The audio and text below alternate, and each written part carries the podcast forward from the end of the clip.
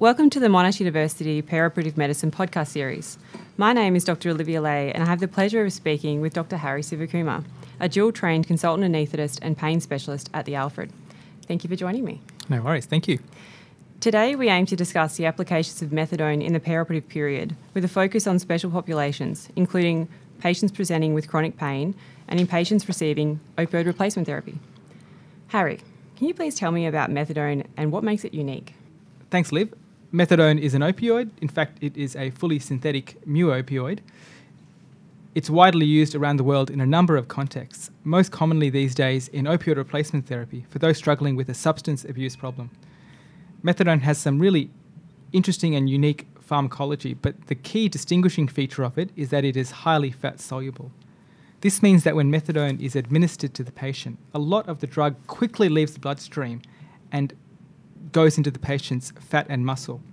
This in turn leads to less drug in the patient's bloodstream and therefore less drug making its way through to the patient's brain and spinal cord, where it would typically have its clinical effect. Therefore, when methadone is administered to the patient, initially the drug stops working mostly because the drug leaves the bloodstream and settles into the fat and muscle. This is different to most other opioids, such as morphine and oxycodone, where the drug stops working more so because of clearance of the drug from the body, usually by the liver or kidney. Of course, with repeated dosing of methadone, the fat and muscle will eventually become saturated full of drug. This usually takes about one week to happen with regular dosing. In this situation, the methadone now more so stays in the bloodstream and the drug would stop working because of clearance of the drug from the body by the liver.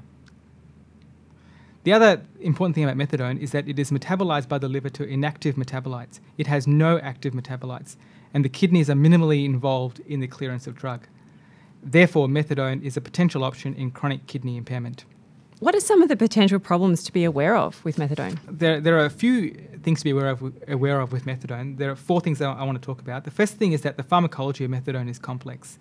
The elimination half-life of methadone, which is the time required for the liver to clear half of methadone from the bloodstream, is about twenty-four hours. This differentiates it from most other clinically used opioids, where the elimination half-life is usually around four to eight hours. The consequence of this is that in a patient stable on long-term methadone, when the dose is changed, it takes a long time to achieve a new steady-state plasma concentration, usually about a week. The second thing is that methadone is a victim of lots and lots of drug interactions, usually caused by changes to liver enzymes and thus changes to the way that the liver metabolizes methadone out of the body.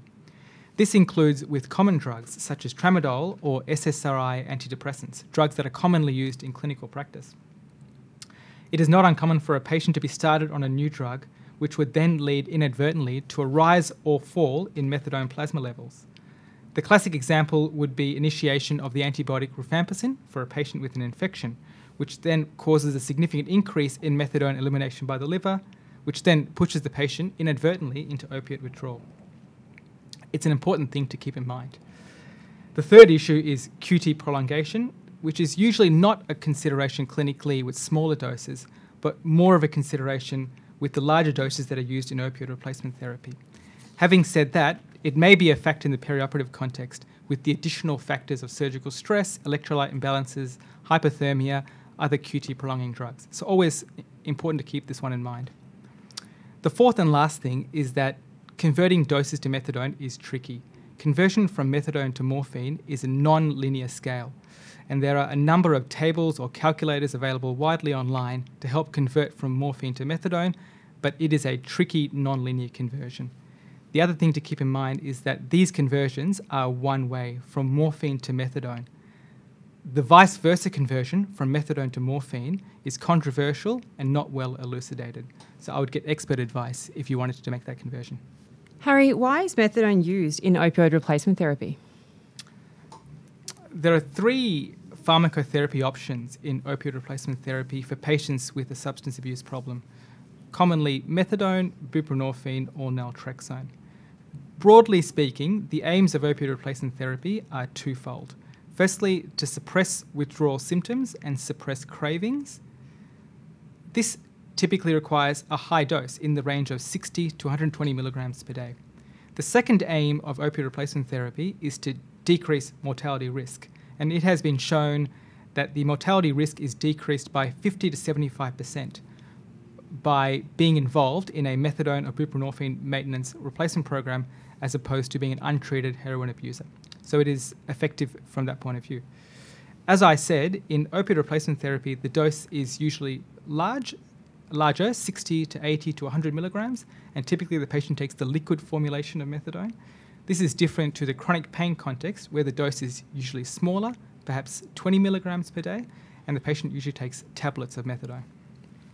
Can you elaborate a little bit more about the use of methadone in chronic pain then? Why would it be useful for those patients as well?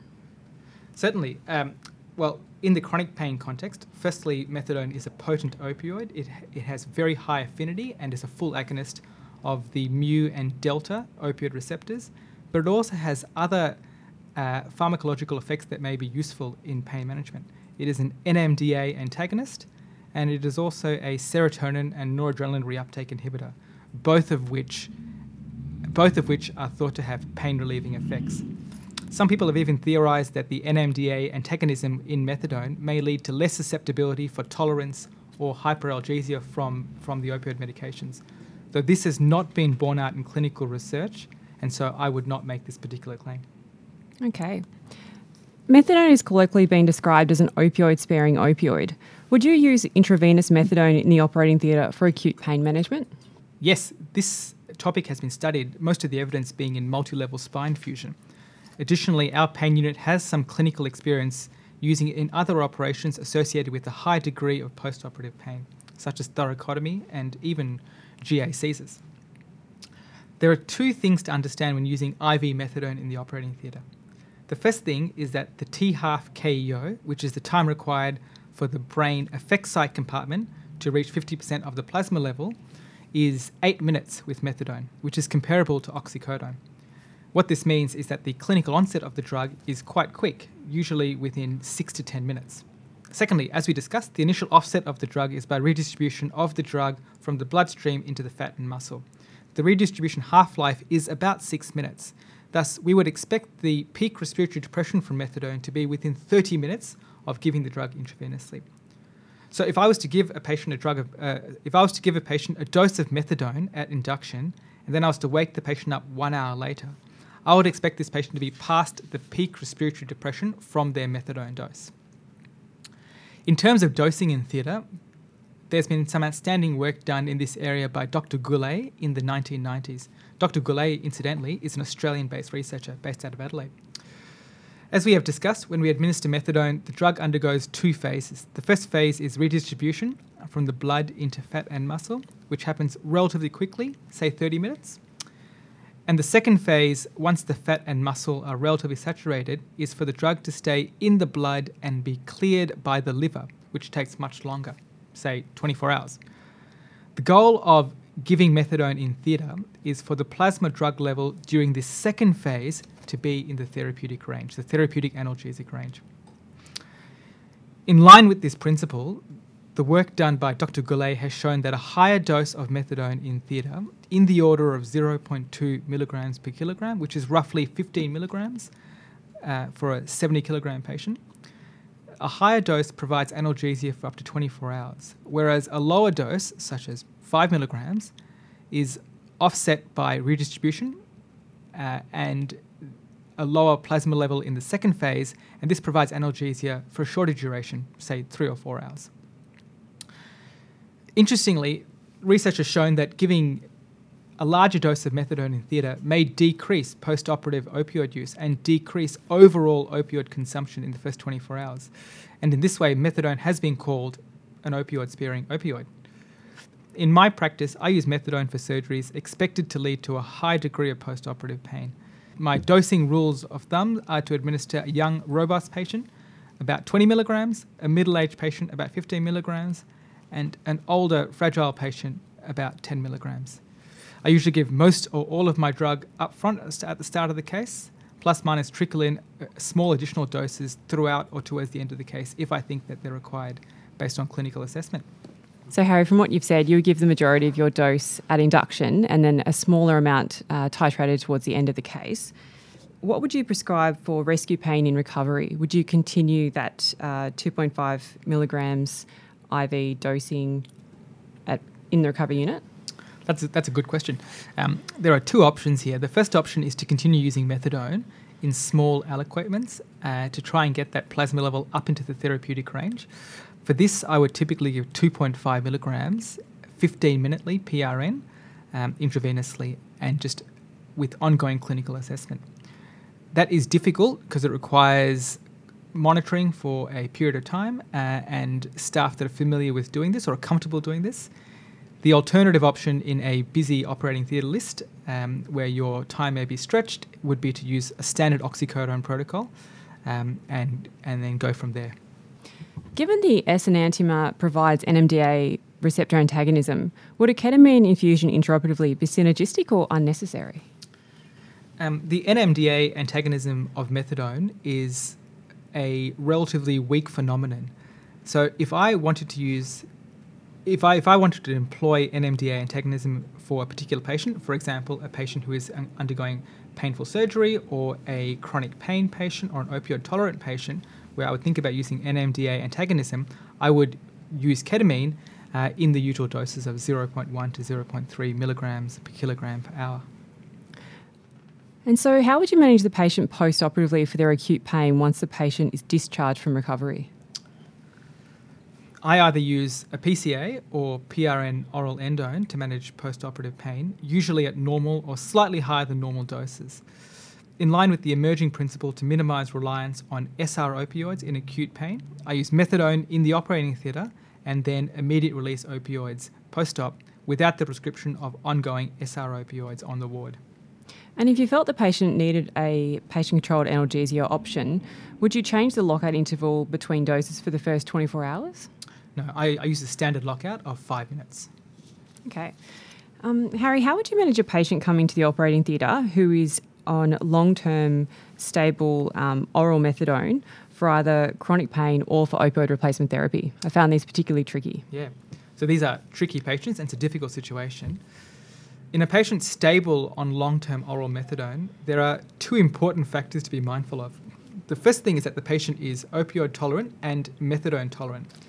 The second thing is that the patient's fat and muscle stores are saturated with methadone, and therefore any additional methadone administered in theatre will most likely stay in the vascular compartment in the bloodstream until it is cleared by the liver. My general approach is, firstly, I use multimodal analgesia, including simple analgesia all the way up to potentially more advanced analgesics such as ketamine, and I always think about the role of regional anaesthesia to manage pain. The choice of intraoperative opioid is tricky. One option is methadone. The risk of that being overdoing it and having a sleepy patient in P A C U or recovery uh, for hours and hours.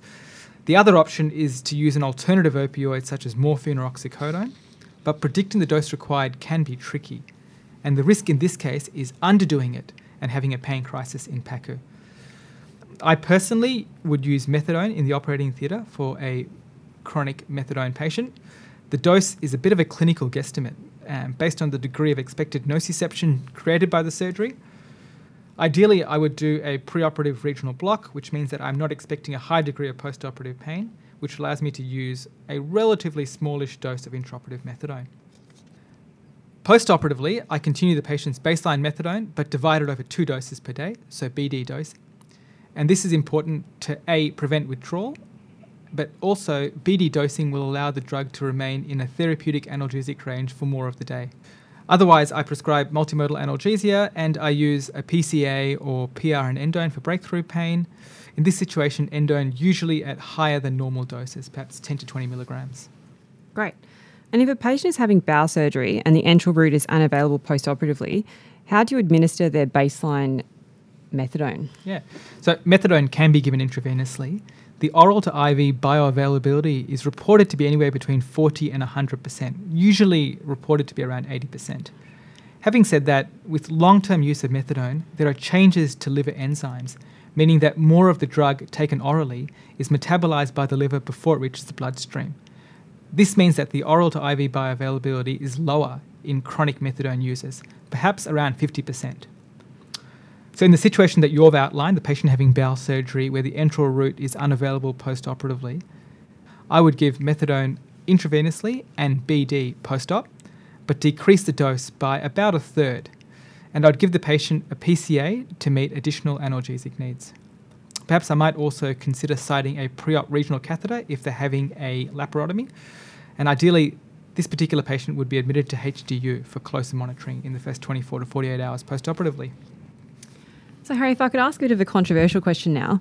If methadone is titratable and we see the respiratory depression earlier in comparison to intrathecal morphine, and it also avoids a dural puncture for administration, could you envisage a role for methadone where intrathecal morphine is currently used? Uh, so in the laparotomy context, um, there are a number of options for pain management, two of those options being the ones you've outlined, intrathecal morphine uh, and methadone in theatre, but there are other options as well. Um, as to the question about w- which is better, I would say that that is a clinical judgment for the anaesthetist looking after the patient, depending on their clinical assessment of the patient and their particular skill set. Um, yes, there are benefits to methadone, um, but there also potentially are benefits to um, intrathecal morphine. So again, I would say that uh, the decision is best made by the anaesthetist looking after the patient, um, with factoring in all the all the various patient, hospital and, and anaesthetic factors. Well, Harry, that brings us to the end of, of my questions, but is there anything else that you would like to add, please? There's just one more thing I wanted to add. Um, in pregnancy, Olivia, because of changes to liver enzymes and blood volume and proteins, the elimination half-life of methadone in pregnancy is much shorter, roughly eight hours. Remember I said earlier that the ordinary elimination half-life of methadone is about twenty-four hours. So eight hours in a pregnant patient is a big change. The consequence of this is that a pregnant woman would need higher dosing or B D dosing to maintain stable plasma levels, especially towards the end of their pregnancy. And would it be safe uh, for their baby if she was breastfeeding post-operatively, particularly if she had had a general anaesthetic um, caesarean section as mentioned before? Yeah. So so methadone, like like most opioids, is a Category C medication. Um, Category C uh, states that the medication is caused or suspected of causing harmful fetal effects on the fetus without causing malformation and likely to be reversible effects. So I presume that this is mainly referring to respiratory depression. It is the same category as oxycodone and morphine, which are drugs that we commonly use in G A seizures or for post-operative, post sorry, for post-caesarean pain management. So I would say that it is equally safe as the existing medications for post-caesarean pain management. Thank you very much for your time. Thank you.